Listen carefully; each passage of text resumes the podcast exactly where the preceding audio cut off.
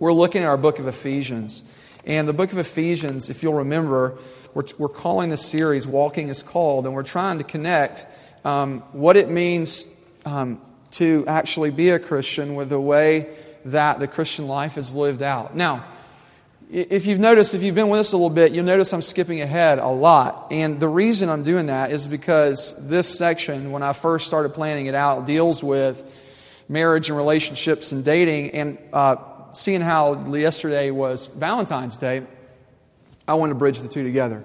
And as long as I'm here at RUF around Valentine's Day that week, you can count on one of these talks. And uh, whether it's in our text or not, you can kind of guarantee that's going to come, come up. And then I think generally about once every four years, hopefully, y'all will get, I'll do a whole semester on like sex, dating, marriage, whole deal. And that's a lot of fun to do too, because everybody wants to have all their questions answered. And it's just fun to do it. Anyways, I'm looking at the book of Ephesians, chapter 5, and I'm going to read um, starting in verse 21 and I hope it's printed there in your bulletin. You can follow along with me. Um, so let's take a look at this. Sorry, I'm going to start my stopwatch so I don't run you over. Here we go. Verse 21 Submitting to one another out of reverence for Christ. Wives, submit to your own husbands as to the Lord. For the husband is the head of the wife, even as Christ is the head of the church, his body, and, his, and is himself its Savior. Now, as the church submits to Christ, so wives, so also wives should submit in everything to their husbands. Husbands, love your wives as Christ loved the church and gave himself up for her, that he might sanctify her, having cleansed her by the washing of the water with the word, so that he might present the church to himself in splendor, without spot or wrinkle or any such thing, that she might be holy and without blemish. In the same way, husbands should love their wives as their own bodies. He who loves his wife loves himself, for no one ever hated his own flesh, but nourishes it and cherishes it just as Christ does the church, because we are members of his body. Therefore, a man shall leave his father and mother and hold fast to his wife, and the two shall become one flesh. This mystery is profound, and I'm saying that it refers to Christ and the church. However, let each one of you love his wife as himself and let the wife see that she respects her husband. Amen. This is God's word. Every word of God proves true that He is a shield to those who trust in Him. Will you pray with me? God, thank you for your word. I pray that you would open our hearts and our ears. You would be with the one who speaks tonight, O Lord, and that I would speak clearly. Thank you for my friends that are here. I pray that you would make them feel okay and safe no matter where they're at. That um, Sinners are safe with Jesus, and it's okay to be needy in your midst. And so we ask that you would um, comfort the tenderhearted tonight, that you would soften the hard hearted, and that in all things, O oh Lord, that you would um, make much of your name. And we ask this in your name. Amen. Um, this text is quite possibly one of the, uh, how would you say it, classical texts on marriage and relationships in all of the Bible. You've ever been to a wedding, you've probably heard this verse read and this, these verses read in some capacity. And so we're going to spend a little bit of time um, there tonight looking at a couple of points, but I need to frame what we're saying tonight with a couple of like, I need to take the picture and then we're going to frame it. So we'll start with the frame first. First of all, I can't say everything that this text wants to be said about relationships and dating and sex and the whole nine yards. I just can't. So come, like I said, tomorrow. Does that make sense? We maybe could deal with some things that you might still have as questions if you're available, or let's do uh, lunch sometime. Secondly, for the uh, for if not all of you, I should say this: all of us are more sexually broken than we would like to admit. I don't care what you're doing with a significant other or if you hooked up last night. This just, that doesn't bother me. It's not my point here. My point is, is that uh, there is hope for every single one of you in Jesus. And if you are a Christian, Jesus does not relate to you on the basis of your sexual past. Let me say that again. Jesus does not relate to you if you are in Him on the basis of your sexual past or even present or even future. He relates to you on, out of His sheer kindness and mercy. And you need to know that tonight because some of you have tender hearts of what I'm going to talk about tonight. So just know that. Put that in your pipe and smoke it all night long, okay? That's what I want. That's what I want all night long, okay? Thirdly, why talk to college students about marriage? Because the vast majority of you probably don't even know what to think about marriage uh, some of you might be, and that's okay. But here's the thing you, you need to know what you're, what you're walking into so that when you get there, you know how to navigate it. That's why it's important to talk to college students about relationships and marriage and the whole nine yards. That's sort of self evident, but sometimes you're like, why are you talking to me about marriage? Because I'm not even thinking about being married. Well, let me tell you this right now. Do you know every relationship that you're in or going to be in is going to end either with you being broken up or you getting married. That's, that's what's going to happen. Your boyfriend that you have right now, y'all are either going to break up or you're going to get married. That's, that's what's going to happen, or you're going to die. I mean, am I right? That's it. Those are your options. So let's be real. Let's be honest about it. And that's where we're at okay? I wanted to just give you a few things to kind of talk about that. Now, you know it's February the 15th, last night, February 14th. Some of you probably went out, spent lots of money, dropped a lot of cash on flowers and a meal, and you probably had a lot of fun doing that, and that's very wonderful. So here we sit on the 15th, sort of in the shadow of Valentine's Day, and that's why I'm talking about uh, that, that being my topic today. But some of you probably, if you were like me in college, hated Valentine's Day. Because that's just another reminder of how single I really am. And how much I don't want to be single. And how much I long for relationship. And how much I long for somebody to be with me. And so it hurts, doesn't it? If that's what you want, you know it hurts. And here's the thing it's a good thing to want it. The Bible's going to say that's the way you were made. So it's like having an, an old timey ache that just doesn't want to get answered. Valentine's Day, also, as you well know, is, it can be a little bit hallmarky and sappy. You know I'm talking about? It's like, you know, roses are red, violets are blue sort of cards and that sort of thing. And you know what? There's a little bit of cuteness and all that, and I get it. But I just want to suggest to you that the way Valentine's Day talks about love is just a mere shadow of the way the Bible talks about love. And that's also why I've titled the sermon, The Shadow of Valentine's Day. What's a shadow? You know it when you see a building or when you see the shadow of a person. You don't get to see the person's hair in the shadow.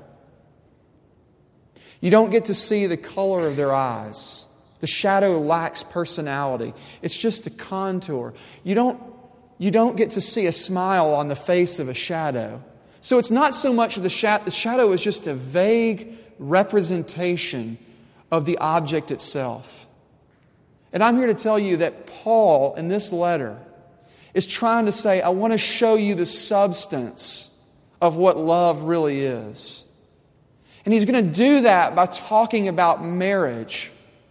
And he's going to say three primary things about marriage. First of all, he's going to show us the goodness of marriage. Secondly, he's going to talk to us about not only the goodness of marriage, but the difficulty of marriage. And then lastly, he's going to talk to us about the point of marriage. So you've got the goodness, the difficulty, and the point, and I hope that you'll walk away with those three things kind of filled out tonight. First of all, what in the world do I mean by the goodness of marriage? Well, look with me in verse 31. Paul is saying, he is citing actually from the book of Genesis, therefore a man shall leave his father and his mother and hold fast to his wife, and the two shall become one flesh. Now, why do I say that it is good? Why do I say that marriage in and of itself is a really, really, really good thing? Well, there's a ton of reasons, but I'm going to give you two tonight because I think it's two that maybe might most hit home with some college students. First of all, it's the place where love and respect are meant to be given and received. That's the first one. I'm coming back to it. Secondly, it is the place where oneness happens and is expressed in many areas, but certainly sexually. Those are my two points underneath this main heading. Here we go. First deal. Place where love and respect are meant to uh, be given and received. Paul is saying that in, the, in marriage, you actually get what your heart most longs for. Did you know that? Did you know that it's in marriage that the deepest stirring of your heart, I don't care who you are, whether you're a Christian or not, that it's there, that, that it's in the context of marriage that that ache gets met. Here's what I mean. Notice with me in the Bible here where Paul says in the last verse, however, let each one of you love his wife as himself. He's talking to men. And let the wife see that she respects her husband. Now, there are all sorts of like gender issues and such. I'm just not going to get into those. Come tomorrow, okay? I'm not going to get into those right now. And they need to be talked about. I can't do it tonight. But here's what I'm going to say. Notice in this text how what is given to each gender is different. Paul is saying that men ought to love their wives, their chicas, their women, and the ladies need to respect their husbands. It's not the same thing, and that's intentional. Why? Here is why. Fellas, listen up. I'm going to talk about the ladies because they know this is true about them. What they most want, more than anything else, is to know that they are loved in some way, shape, form, or fashion, they want to know that they are cherished and that they are beautiful, that they are delighted in, and they are longing for that to be, for someone to do that for them. I don't care who you are. If you think I'm lying, ladies, why do you wear makeup? Why do you get all dolled up? It's because you're longing to be known that you're beautiful. That you're longing to know that somebody would look at you, warts and all, and find you deeply, deeply enjoyable and lovely. Am I reading your mail yet? Fellas, hang on, I'm coming your way. That's what he's talking about. That you actually can't have that anywhere else except in marriage.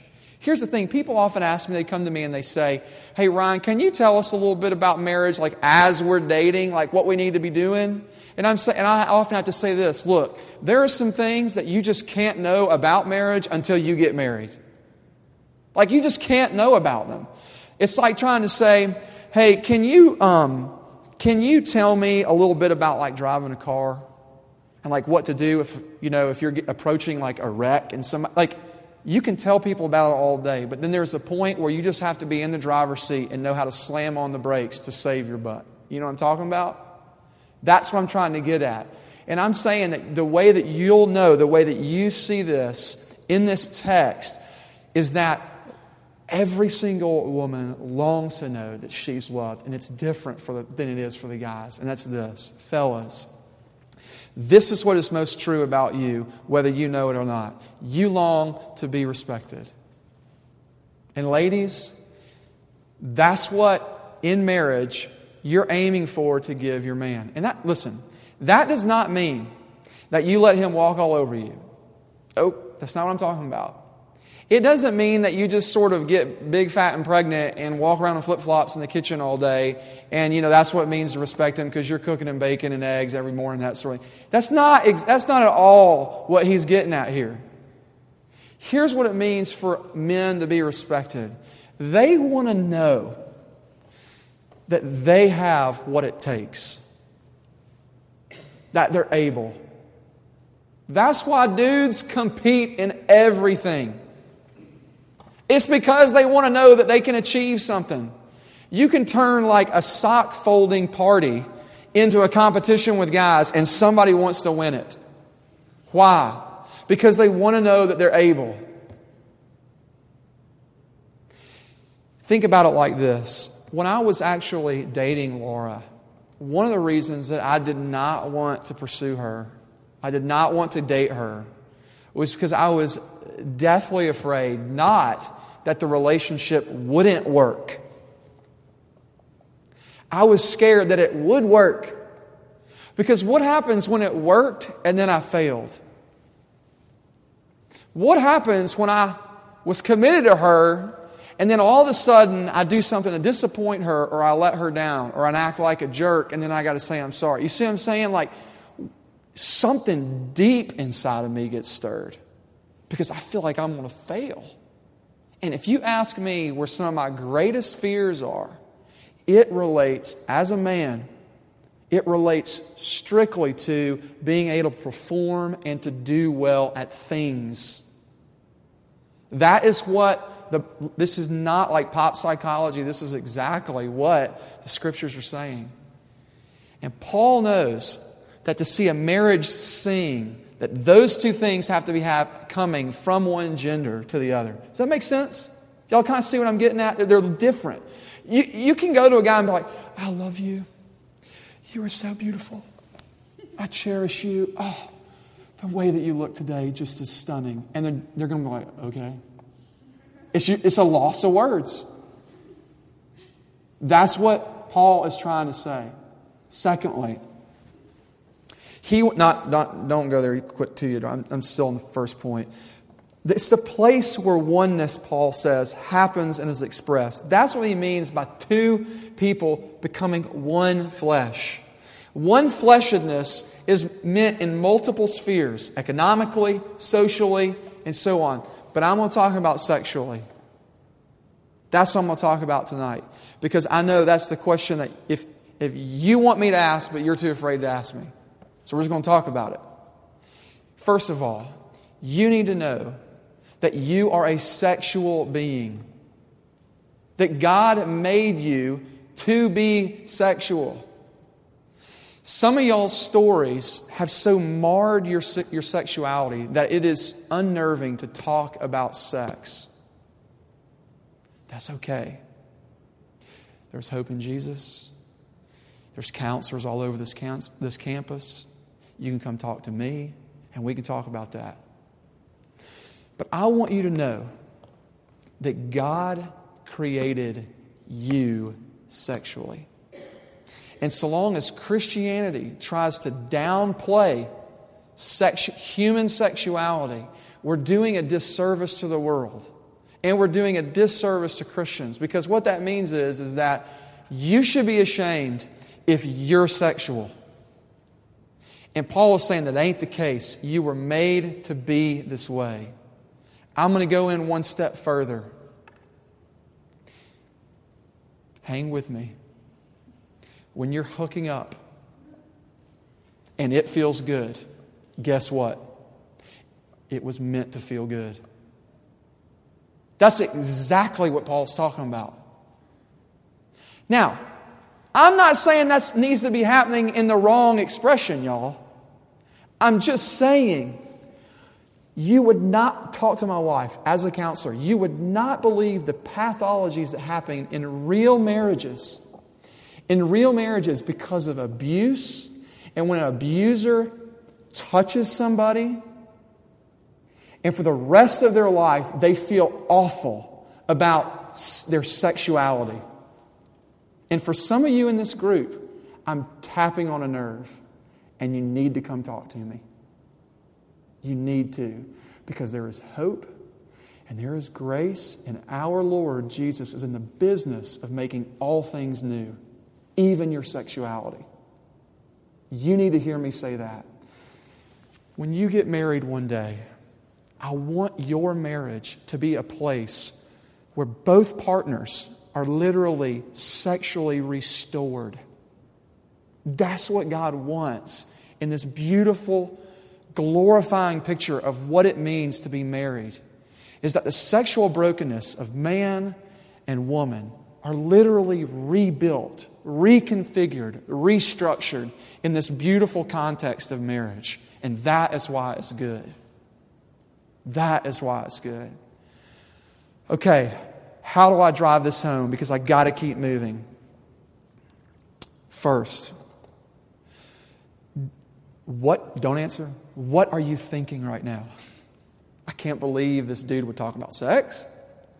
Come on, man. Come off of it. The Bible does not pull any punches about your sexuality. If you think I'm lying, read the book of Song of Songs.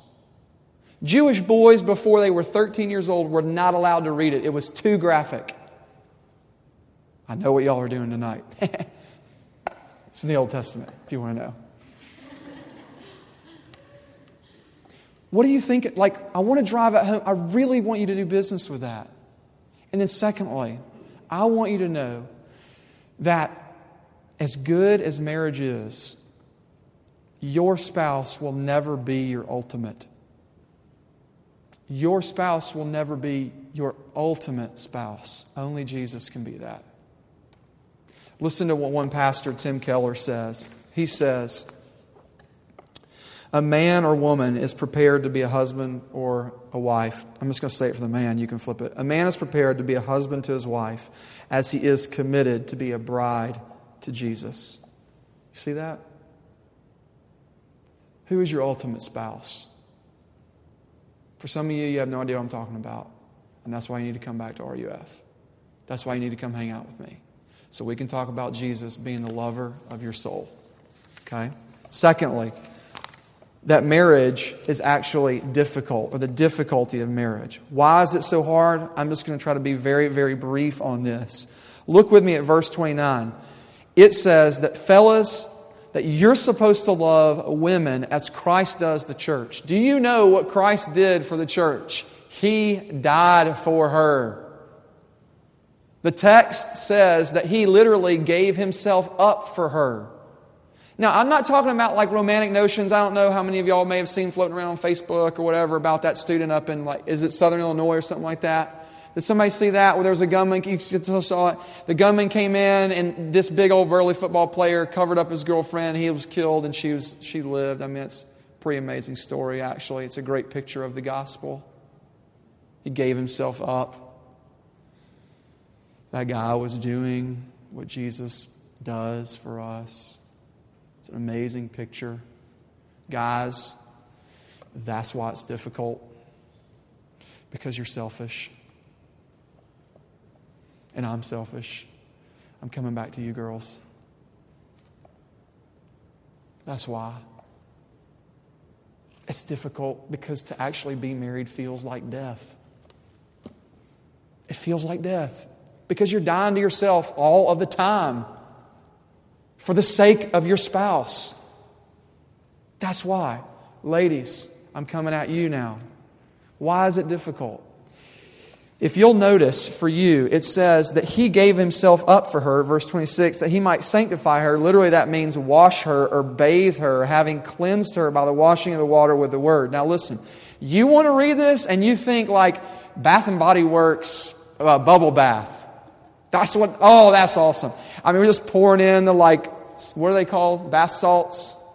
And it's smelling all good like eucalyptus and you know you got your makeup on and all that sort of stuff and your hair is not even getting wet in the jacuzzi that's not at all what he's talking about not at all think about when you were six or seven and you were riding your bike and you fell off your bike and your hands went like this and they got all scabbed up and your knees got all stabbed up when you looked down there was a bunch of gravel in your knees and in your palm of your hand and then your mom had to say come here i'm going to pour some alcohol in there so we can get it clean because there's probably going to be an infection that's the sort of washing that Paul has in mind.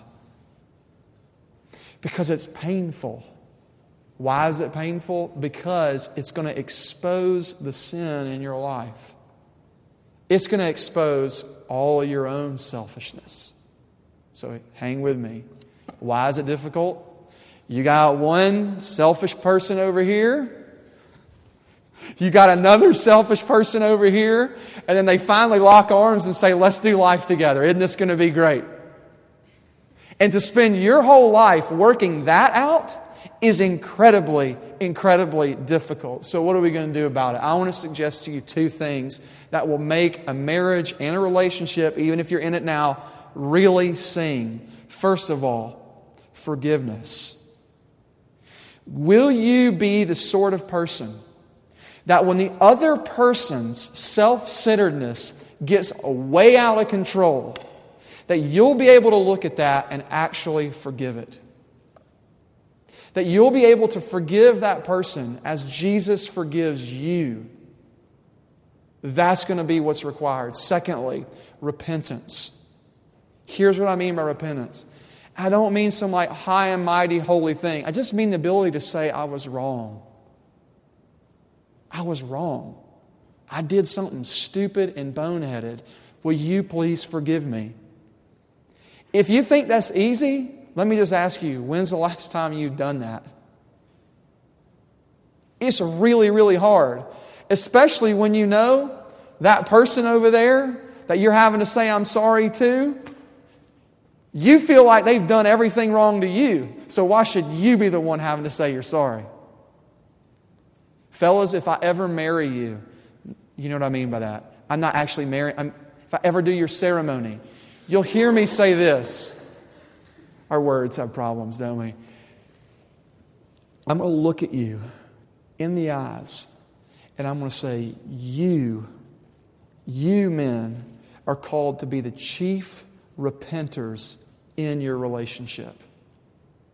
I want you to lead your wife in what it looks like to actually say, I'm sorry, will you please forgive me?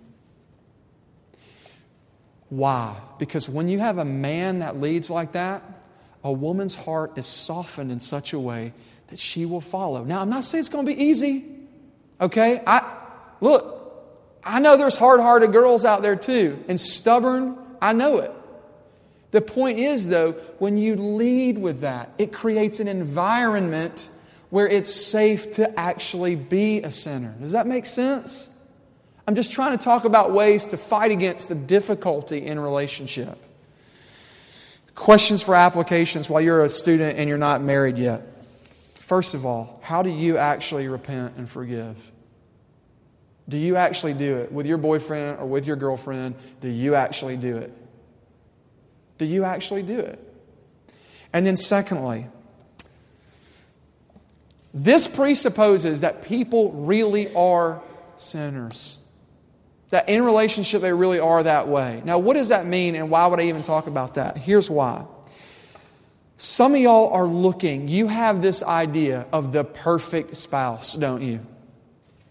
That I just can't wait that when Jesus brings me this dude with a chiseled jawline and like an eight pack, and like he's going to make lots of money, and he's just he's going to pamper me all my days.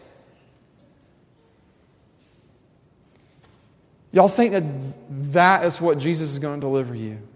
Or if you're a guy, you think, man, I cannot wait for that blonde haired, blue eyed beauty to come walking through the door who's had plastic surgery everywhere and she looks like Barbie. And then she doesn't smell and she's going to cook me ham and eggs every morning and clean my house. Like, I can't wait for Jesus to give me somebody like that. And I'm just saying that both of those folks are in for some, like, you're going to be sadly disappointed. Because it just doesn't exist. Ladies, some of y'all, if Jesus were to come back, you wouldn't date him. You wouldn't. You wouldn't date the King of Kings because he doesn't fit your paradigm of what you want in a male. And guys, I don't have a female image, but you get the point. The reality is here is that do you have a category that somebody is actually equally as broken as you are, that's going to need somebody to work out all of life together with? That's what the picture it's, it's lofty. No other religion in the world gives you a picture of marriage like Christianity does. I just don't. It's too lofty. It's actually too beautiful. Lastly, the point of marriage.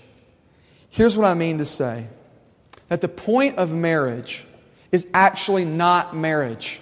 Did you know that?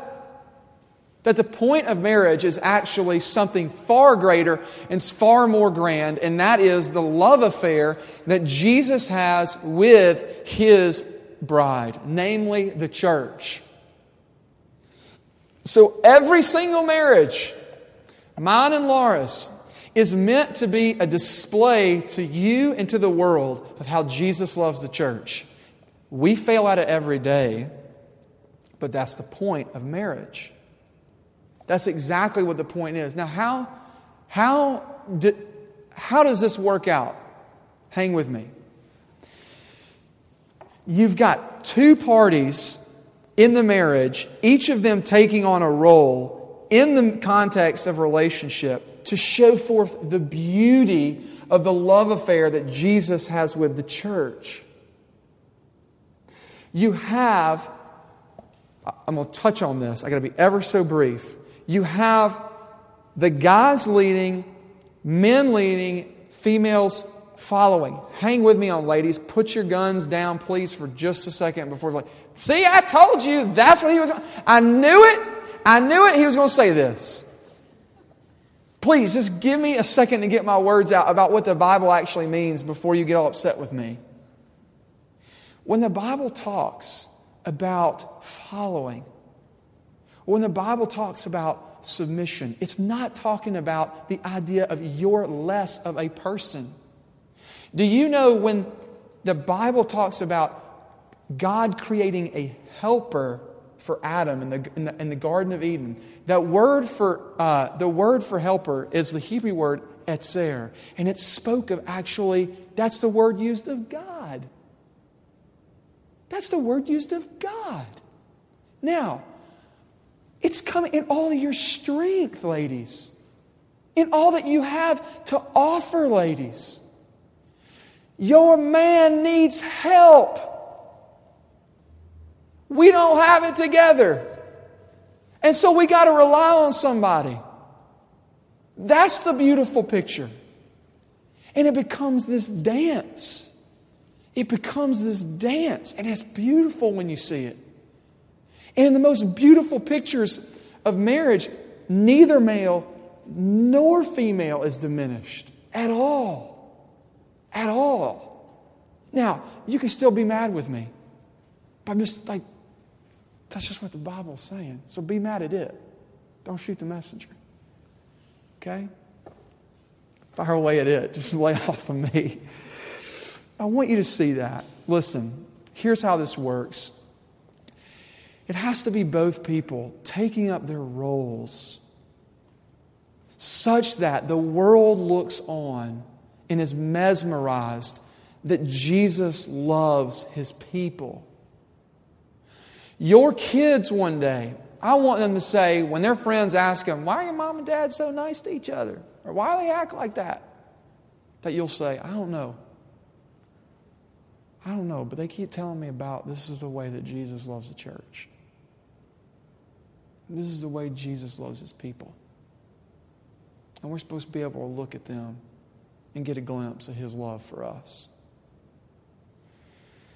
I'll close with this illustration. When I was in college, senior year, my roommate and I bought a golden retriever, maybe one of the dumbest decisions in my entire life. Don't get, I mean, I, I love dogs, I love golden retrievers, but me getting a golden retriever when I was in college, when I didn't have any time to take care of it, was the dumbest thing I ever did in college. We had to give the thing away. Sorry, Raleigh, wherever you are. When we were training Raleigh, we would like, you know, a retriever, you're supposed to retrieve. Throw the ball, and what's the dog do? like look up at you, tongue out, happy, smiley, waggy tail. You go, Robert, go get the ball. And I'd point and say, go get the ball. And he'd look up with that cold nose and lick my finger. He's mesmerized by my finger. Looking at my finger was not the point. I'm saying, go that way. Go get the ball, Raleigh. And what Jesus is saying, what Paul is saying, what the infinite, eternal, triune God is saying is that your relationships primarily in the picture of marriage, are meant to do this to point to Jesus and his love affair with his people. That's what it's meant to do. Marriage is so good. I highly recommend it. But I will tell you, it is so stinking hard. It's the hardest thing I've ever done. But it's so good. It's so good. And the whole point of it is not about me and Laura. It's about Jesus. It's about Jesus. It's about Jesus. To quote Madonna, what you looking at? What are you looking at? What are you looking at? Is it your self centeredness? Is it your hope for this wonderful marriage? I hope God gives it to you. But what are you looking at? There's a good life for you if you never get married. I want you to know that. Jesus is the ultimate spouse, He's the ultimate lover. And you are the object of His delight and His affection. Pray with me.